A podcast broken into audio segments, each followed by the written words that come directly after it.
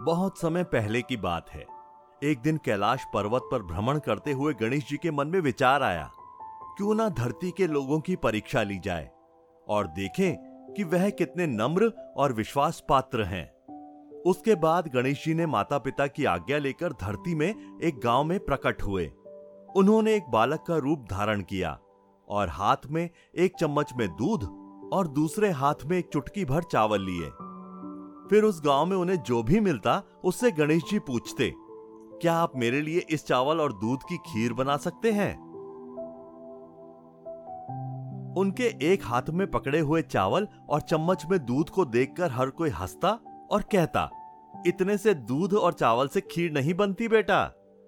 और कई लोगों ने तो उनका मज़ाक भी उड़ाया।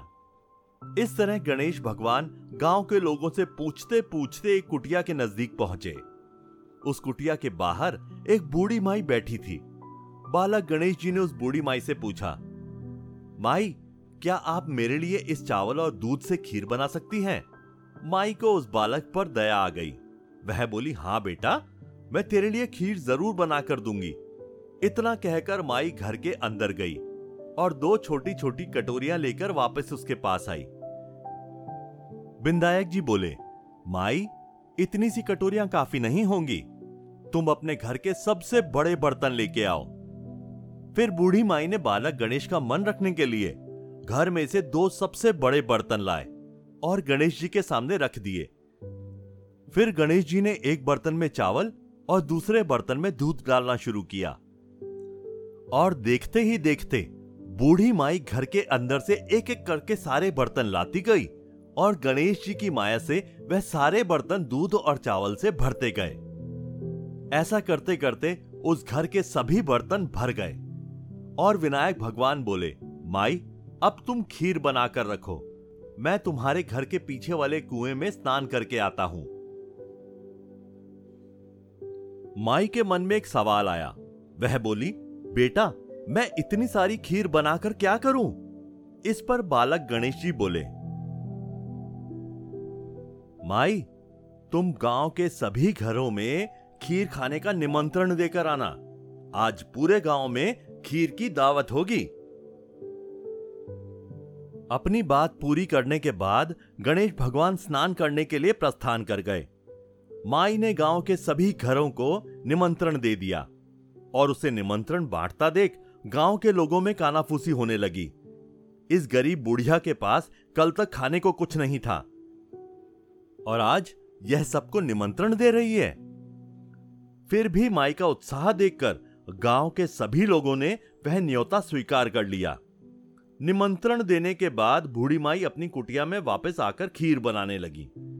गणेश जी की माया से खीर इतनी अच्छी बनी कि उसकी भीनी भीनी खुशबू पूरे गाँव में फैलने लगी। बूढ़ी माई खीर बनाने के बाद कुछ देर के लिए बाहर गई। तभी पास में रहने वाली उसकी बहू खीर की खुशबू सूंघते सूंघते वहाँ पर आई। उसने देखा, खीर चूल्हे पर चढ़ी है और माई घर पर नहीं है। खीर की खुशबू की वजह से बहू से रहा नहीं गया। उसने दो कटोरियों में खीर निकाली और एक कटोरी घर में रखी भगवान गणेश जी की मूर्ति को भोग लगाया और दूसरी कटोरी लेकर दरवाजे के पीछे बैठकर खाने लगी।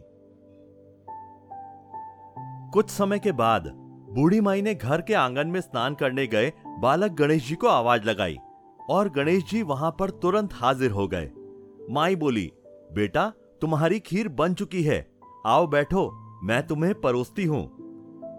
माई की बात पूरी होने के बाद विनायक जी ने बड़े ही प्यारे स्वर में कहा, माई, तुम्हारी बहू ने भोग लगा दिया, और वह खाकर मेरा पेट तो भर चुका है। तुम बाकी की खीर गाँव के लोगों को खिला देना। और बची हुई खीर रात को सोते समय कुटिया के चारों कोनों में, कटोरियों में रख देना। इतना कहकर बालक गणेश वहाँ से चले गए।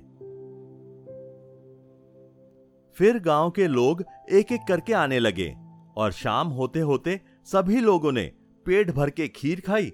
फिर भी एक बड़ा सा पतीला भर के खीर बच गई। फिर वही खीर माई ने बालक गणेश के कहे अनुसार रात को सोते समय कटोरियों में भर के कुटिया के चारों कोनों में रख दी। उसी रात, बुढ़िया माई के सपने में आकर उस बालक ने गणेश भगवान के रूप में दर्शन दिए। सुबह जब माई उठी तो उसने देखा कि चारों कोनों में जो खीर रखी थी, वह सभी कटोरियाँ हीरे मोती और सोने के आभूषणों से भरी हुई थी। इस तरह एक गरीब बुढ़िया माई पर गणेश भगवान की माया हुई और उसके जीवन की काया पलट गई।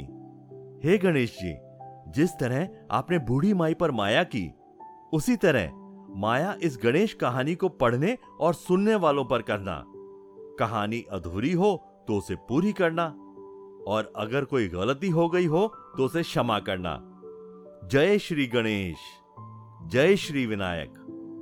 गणपति बाप्पा, मोरिया।